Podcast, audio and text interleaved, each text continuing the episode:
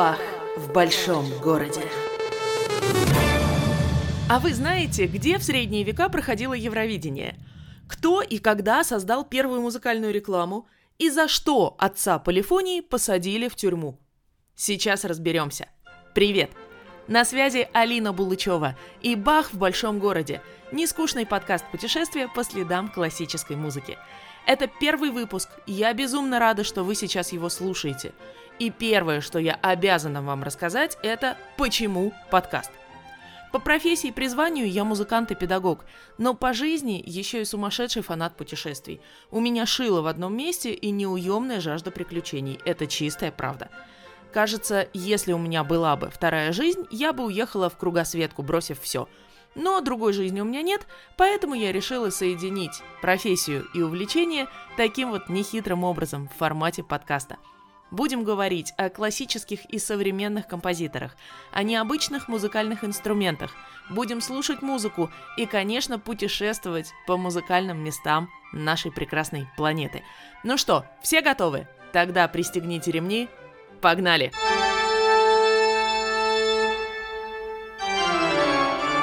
Я подумала, что название нужно обыгрывать. Поэтому сегодняшний первый выпуск будет посвящен музыкальному нашему всему – Иоганну Себастьяну Баху. Мне кажется, что о Бахе можно говорить бесконечно. По крайней мере, я его музыку просто обожаю. Бах – это символ эпохи барокко, это великий мастер полифонии, это автор более тысячи музыкальных произведений во всех существующих в его время музыкальных жанрах. Единственное, чего Бах никогда не писал – это опер. И тем удивительней, что при таком послужном списке он больше был знаменит как музыкальный педагог, а вот известность его как композитора была не слишком велика. Есть миф, что после смерти Баха его музыка была забыта.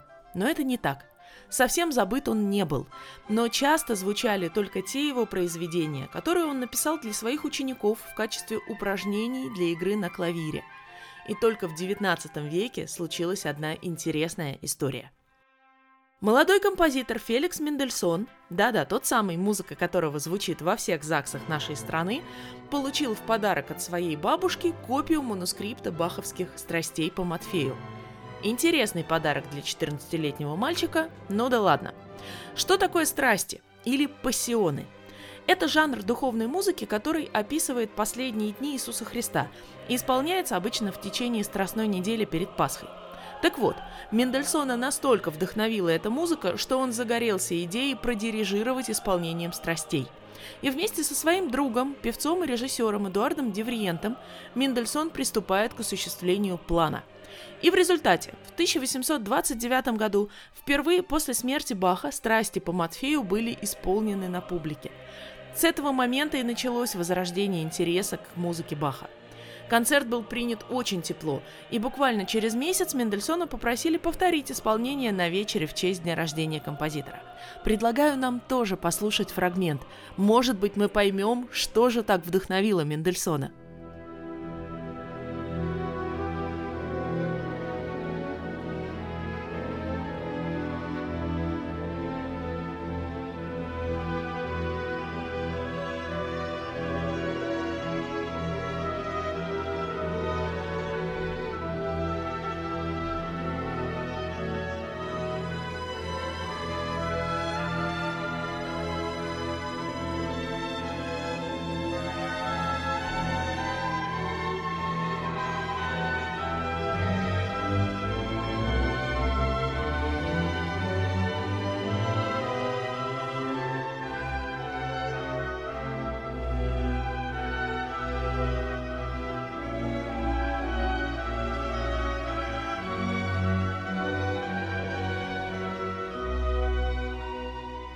Почти каждый житель немецкой Тюрингии знает поговорку «все бахи жили в Эйзенахе».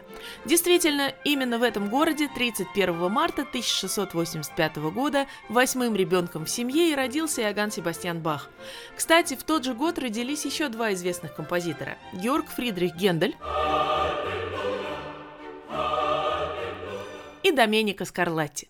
Род Бахов был известен своей музыкальностью с середины XVI века.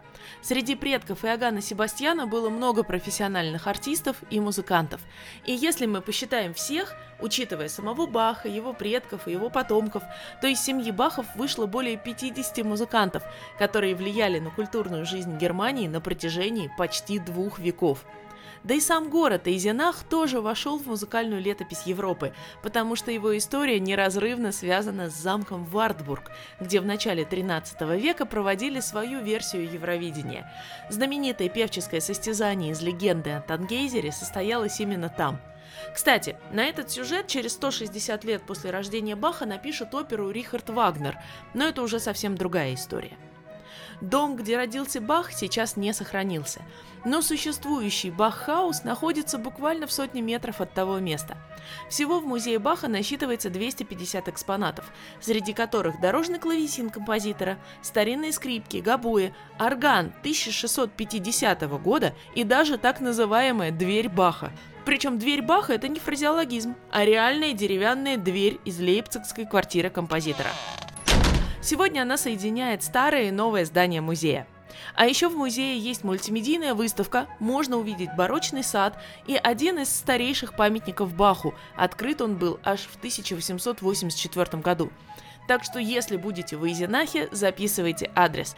Фрауенплан 21 с 10 утра до 6 вечера, 12 евро, без выходных. Бах довольно рано остался сиротой. Когда ему было 9, умерла его мать, а через год не стало и отца. И воспитанием его занялся старший брат, Иоганн Крестов. Он в то время уже служил органистом в городе Ордруф. В Ордруфе Бах, как любой ребенок, посещал гимназию и осваивал орган и клавир. А вот в 15 лет он пешком пошел в Люнебург поступать в школу при церкви святого Михаила. Подождите, где-то я это уже слышала. Пешком, учиться, но Бах был раньше. До путешествия Ломоносова из Холмогор в Москву оставалось всего каких-то 30 лет. Дошел Бах до Люнебурга, поступил в школу, и в то же время он начинает сочинять свои первые произведения для органа и клавира.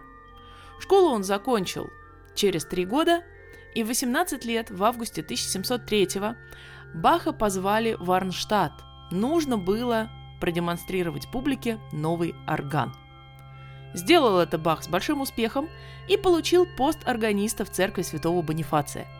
Место оказалось неплохим. Работать нужно было всего три дня в неделю, денег платили прилично, орган был совершенно новым. В общем, Баха все устраивало до поры до времени. Но потом между ним и городскими властями начали возникать разногласия. Бах говорил, что недоволен уровнем певцов в хоре, понабрали, понимаешь, по объявлению. А власти, что с певчими все в порядке, просто Бах сам не умеет хором управлять. И вообще, нечего в рабочее время самовольно уезжать из Арнштадта непонятно куда. А Бах, действительно, никому не сказав, на несколько месяцев уехал в Любек, чтобы познакомиться с Дитрихом Букстехуде, на тот момент самым известным органистом Германии – есть даже легенда, что Бах прошел пешком 50 километров, чтобы только послушать игру Букстехуда. Опять. Вот это я понимаю мотивация. Правда, доказательств у этой легенды нет. А я вот сейчас задумалась, ради концерта какого исполнителя прошла бы 50 километров пешком? И главное, в каком состоянии бы я дошла? Церковь святого Бонифация, где Бах служил на протяжении трех лет, была главным храмом Арнштадта. Когда она начала разрушаться, на ее фундаменте построили новую церковь в стиле барокко. Интересный момент. Обычно храмы называют в честь святых. Эта же кирха долгое время называлась просто Новой, а в 1935 году ей было присвоено имя Иоганна Себастьяна Баха. Сейчас в этой церкви два органа. Первый – орган Вендера. Именно его в 1703 презентовал публике Бах. А второй орган был построен уже в начале 20 века. Сейчас оба этих органа звучат. В Бахкирхе регулярно проходят концерты.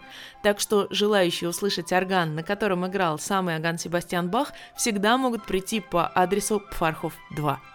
Но Арнштадт будет интересен не только ценителям пищи духовной. Любители пенного тоже найдут здесь для себя что-то интересное.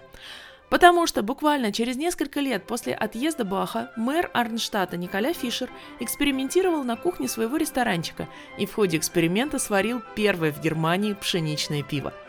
Кстати, знаменитая токката и фуга ре минор была написана Бахом именно в Арнштадте, Так что послушать это произведение на органе и оценить работу местных пивоваров, мне кажется, звучит как отличный план. Начинаем воплощать.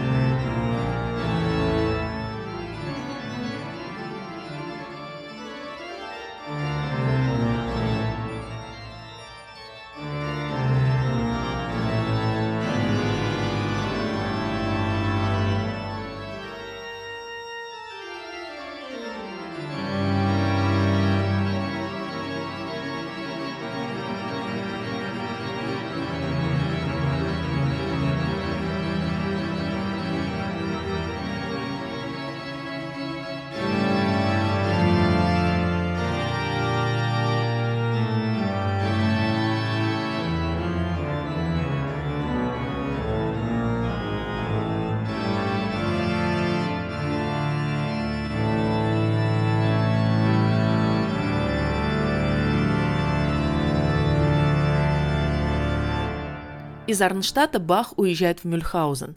Там он провел всего год, но за этот год случились два знаковых события. Во-первых, благодаря вмешательству композитора власти реконструировали орган в городском соборе, а сам Бах моментально стал городским героем. А во-вторых, опубликовали его праздничную кантату «Господь мой царь». Бах был убежденным протестантом и писал много духовной музыки, но именно «Господь мой царь» стало единственным произведением, опубликованным при его жизни. Дальше в биографии Баха было три крупных периода, связанных с городами, где он жил. Это Веймар, Кётен и Лейпциг. В Веймаре Бах получает место придворного органиста и устроителя концертов, должность гораздо более высокую, чем раньше. И в его подчинении оказывается хорошо подобранный состав профессиональных музыкантов. Ну и, конечно, имея такой коллектив, Бах начинает писать много светских оркестровых произведений, но и про клавир не забывает – а еще он живо интересовался музыкальными веяниями других стран. Например, создал переложение нескольких скрипичных концертов Антонио Вивальди для органа и клавесина. Особенно Баху нравилась одна из традиций итальянской музыки – чередование соло и тутти. Это когда сначала играет один музыкант, а потом вступает весь оркестр. Еще во время службы в Веймаре Бах начал работу над органной книжечкой – сборником органных хоральных прелюдий. Создавал он этот сборник для обучения своего старшего сына Вильгельма Фридемана, который впоследствии тоже стал довольно популярным композитором, известным как Гальский Бах, потому что жил в городе Галле. Давайте послушаем фрагмент с жизнеутверждающим названием «Все люди смертны».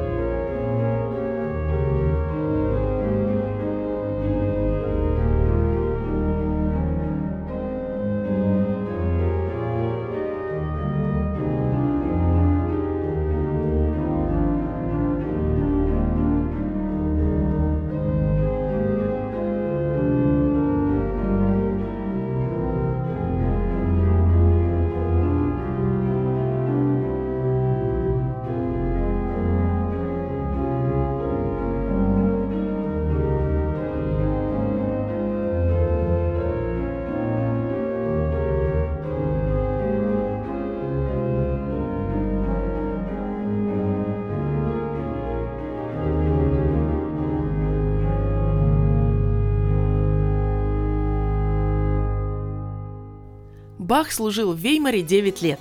За это время он стал широко известным органистом и мастером клавесина. И вот в 1717 году Баху приходит приглашение поучаствовать в состязании музыкантов. Оказалось, что в Дрезден приехал известный французский музыкант Луи Маршан, который был готов соревноваться в исполнительском мастерстве с немецкими клавесинистами. Бах согласился, приехал в Дрезден, но в день состязания оказалось, что Маршан, видимо, успев услышать до этого игру Баха, спешно Дрезден покинул, сбежал в общем.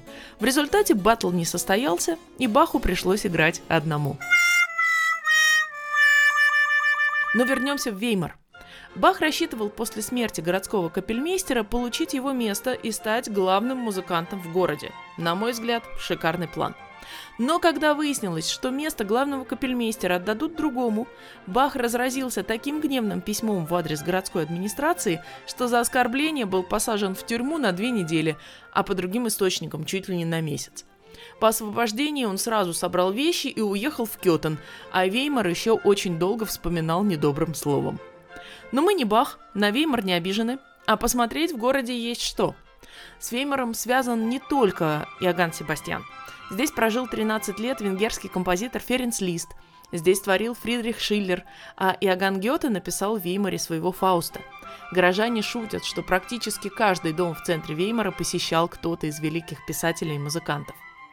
Любители архитектуры здесь ждут парки и три старинных замка – городской замок, Бельведер и Тифурт – а гастротуристы первым делом отправятся в старинный трактир у Белого Лебедя, который был основан 450 лет назад. Здесь периодически обедал Бах, а Гёте так вообще считал этот трактир своим любимым местом в городе. В трактире можно попробовать традиционную тюрингскую кухню и особое пиво «Белый лебедь», которое варится по секретному старинному рецепту, наверное, с секретным ингредиентом, как в кунг-фу панде. А для тех, кто пиво не любит, каждый год 28 августа у дома Гёте проходит фестиваль вина. А в начале октября аж с 1653 года весь старый центр Веймара на три дня превращается в царство лука – в сентябре заранее выбирают луковую королеву, а во вторую пятницу октября королева вместе с мэром Веймара торжественно разрезают луковый пирог и дают старт луковой ярмарке, на которой можно попробовать традиционный луковый суп, луковую запеканку, луковый хлеб и даже мороженое из лука. Главное не расплакаться, пока это все готовишь.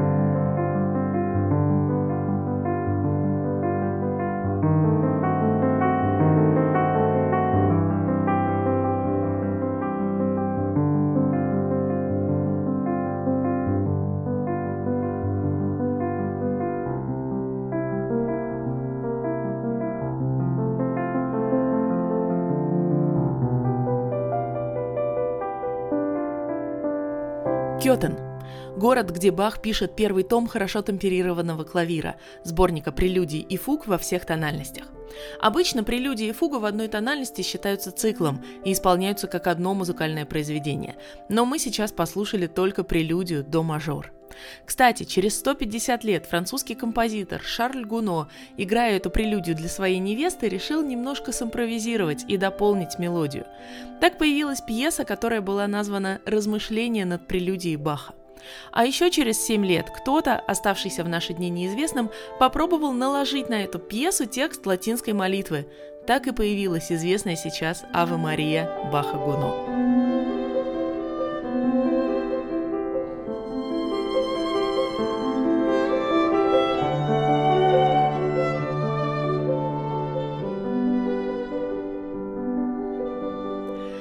Кётани Бах служил капельмейстером у князя Леопольда.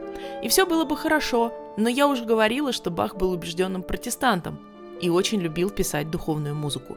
А вот князь Леопольд не приветствовал исполнение утонченной музыки на богослужениях, поэтому большинство сочинений Баха в кётанский период были светскими. Он пишет сюиты для оркестра, для виолончели соло. Кстати, я очень люблю эти сюиты в исполнении Мстислава Ростроповича. В это же время появляются знаменитые бранденбургские концерты и, конечно, ХТК – хорошо темперированный клавир, о котором мы уже начали говорить. Вообще ХТК состоит из двух томов, по 24 прелюдии и фуги в каждом. Но второй том был написан уже в поздние годы, в Лейпциге. Почему вообще этот сборник появился? Ну, начать с того, что клавир – это и орган, и клавесин, и клавикорд, то есть все, у чего есть клавиши – а в то время, в начале 18 века, в моду входил равномерно темперированный строй. Это значит, звуки делились на математически равные интервалы, то есть интервал между звучанием двух соседних клавиш был всегда одинаков. И это позволяло играть на клавире в любой тональности, и в любой тональности это звучало красиво. И вот чтобы наглядно показать новые возможности клавиров, Бах в 1722 году и пишет первый том ХТК. А почему именно прелюдии и фуги? Да потому что фуга – это основной жанр полифонической музыки, а времена Баха – это расцвет полифонии. Чаще всего фуги писались четырехголосными, причем каждый голос вел свою самостоятельную мелодию, и при этом они все соединялись в причудливую музыкальную канву. Впрочем, что я рассказываю? Давайте лучше слушать, как это звучит.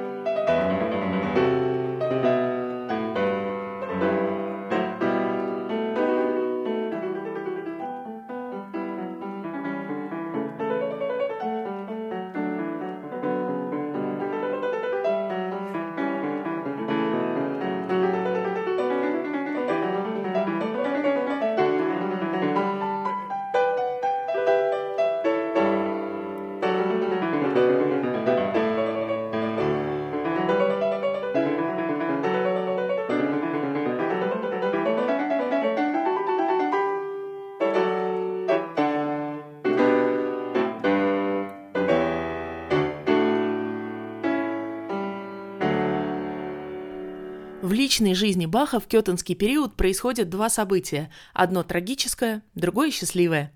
Внезапно в возрасте 35 лет, оставив четырех детей, умирает его жена Мария Барбара. Бах же в это время вместе с князем Леопольдом был в Карлсбаде и о смерти супруги узнал только вернувшись в Кетон. Конечно, это стало для него большим ударом. Но через год с небольшим при дворе Бах знакомится с молодой одаренной певицей, сопрано, Анной Магдаленой Вильке – Ей было 20, Баху 36, и буквально через пару месяцев после знакомства они женятся. Брак оказался счастливым. Супруги прожили вместе до смерти Баха. И, казалось бы, 18 век, женщина должна была быть на кухне, следить за детьми. Но, несмотря на замужество, Анна Магдалена пение не оставила. Регулярно ассистировала мужу, записывала нотами его игру. А еще она родила Баху 13 детей. 13! Двое из которых тоже стали довольно известными композиторами. Если мы захотим увидеть в Кётане баховские места, то для начала стоит отправиться в Шлосс-Кётен, городской замок. Именно здесь Бах руководил княжеским оркестром. Кроме того, городской замок Кётена раз в два года принимает в своих стенах участников фестиваля Баха, а в зеркальном зале замка музыка Баха звучит каждые выходные. Еще сохранился один из домов, в котором жила семья Баха. Находится он на Уолл-штрассе, местной Уолл-стрит – я сейчас представила Ди Каприо в роли Баха. Неплохо. Предполагается, что Бах был первым арендатором этого дома, а также периодически собирал там репетиции княжеского оркестра. Сейчас это здание занимает Дом престарелых. Кроме баховских мест в Кёте стоит посмотреть на ратушу, на Магдебургскую и Галенскую надвратные башни, фахверковый немецкий двор и старый корпус Анхальтского университета прикладных наук. А еще в Кётане есть фазаний – Звучит как что-то из Римской империи. Но на самом деле питомник фазанов, естественно. Хотя сейчас там живут не только фазаны, но и другие виды птиц и даже летучих мышей. Бэтмену привет!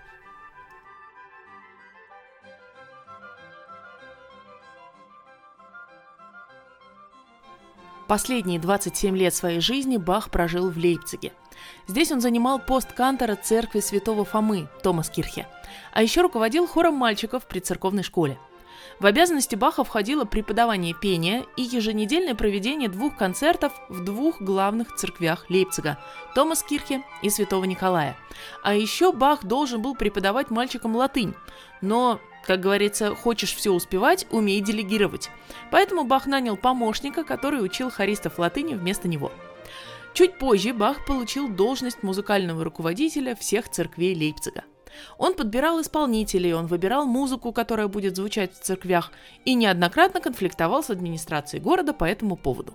Но, тем не менее, власти к нему прислушивались и чаще всего ему уступали. Вот молодцы. Кроме еженедельных оплачиваемых властями концертов, Бах со своим хором мальчиков подрабатывал на свадьбах и похоронах. Как и сейчас, корпоративы наши все. Кстати, Томанер хор тот самый хор мальчиков, один из старейших хоров Германии. Он был основан, внимание, в 1212 году и существует до сих пор.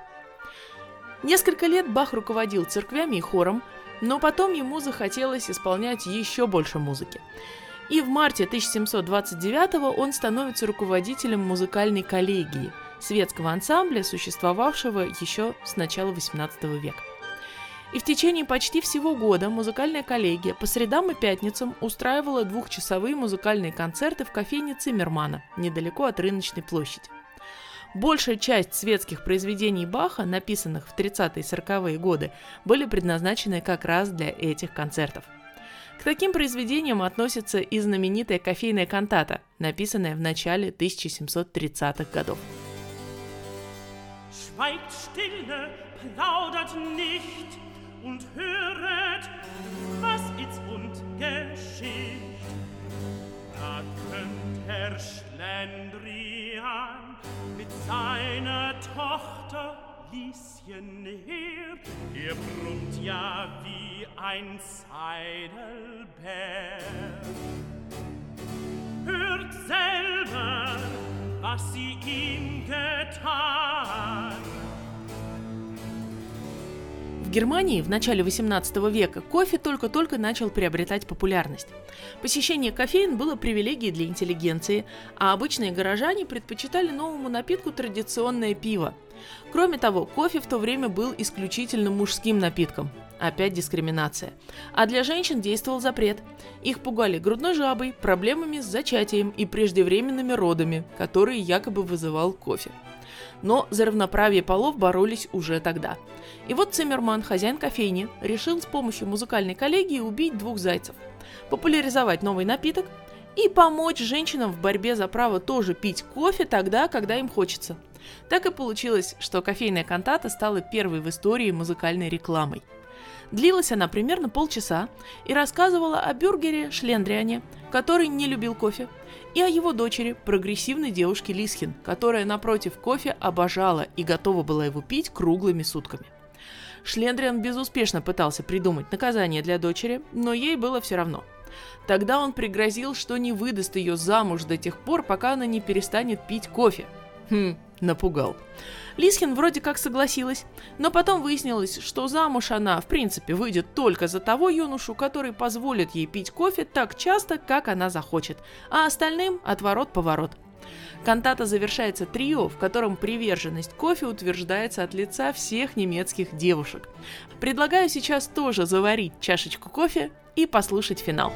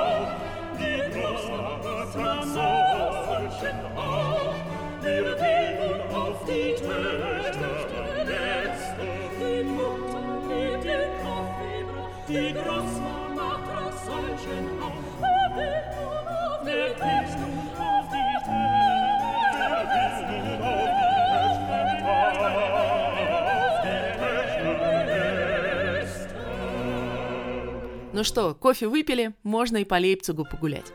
Первый пункт – та самая Томас Кирхе, где до сих пор проходят органные концерты и концерты хора мальчиков. А еще именно в этой церкви находится могила Баха.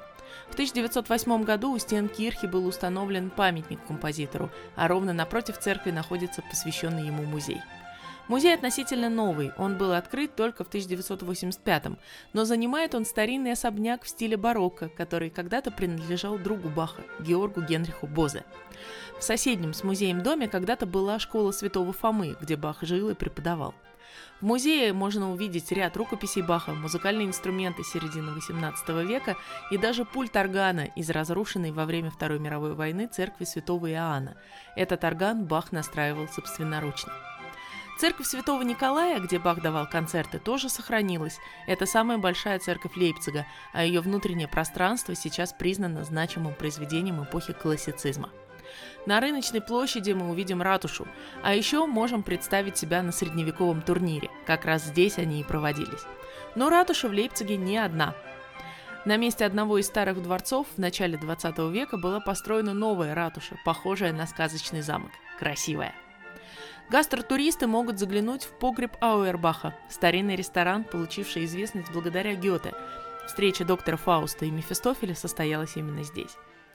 Но возвращаемся к Баху. В 1747 году его пригласили ко двору прусского короля Фридриха II. Король решил устроить Баху проверку. Он предложил композитору музыкальную тему и попросил тут же что-то на нее сочинить. Думал, что Бах не справится, но не на того напал – Бах был мастером импровизации и тут же сочинил и исполнил трехголосную фугу. А позже, вернувшись в Лейпциг, написал еще несколько произведений на эту же музыкальную тему, назвал тот цикл музыкальным приношением и послал его в подарок королю. К концу жизни Бах начал терять зрение. В 1750-м в Лейпциг приехал офтальмолог Джон Тейлор, которого сейчас считают величайшим шарлатаном. Он дважды оперировал Баха, но безуспешно. Бах остался слепым. Интересный факт. Я уже говорила в начале, что в один год с Бахом родился Георг Фридрих Гендель. Так вот, хоть и жили оба композитора в Германии, они так и не встретились. Но в конце жизни оба оказались связаны проблемами со зрением и тем самым Джоном Тейлором, который оперировал обоих. Бах умер 28 июля 1750 года, и с его смертью закончилась музыкальная эпоха барокко. Но осталось более тысячи произведений, которые оказали огромное влияние на других композиторов. На творчество Баха опирались Мендельсон, Шуман, Брамс и даже Михаил Иванович Глинка. А Бетховен, например, говорил «Не ручей, море должно быть имя ему». А еще научно доказано, что музыка Баха имеет лечебный эффект. Некоторые частоты в звучании органа нормализуют давление, снимают раздражение и благотворно влияют на дыхательную систему. Так что можно слушать прелюдии и фуги в качестве антидепрессанта. Пойду как раз этим и займусь. И, как говорил Терминатор, I'll be Bach.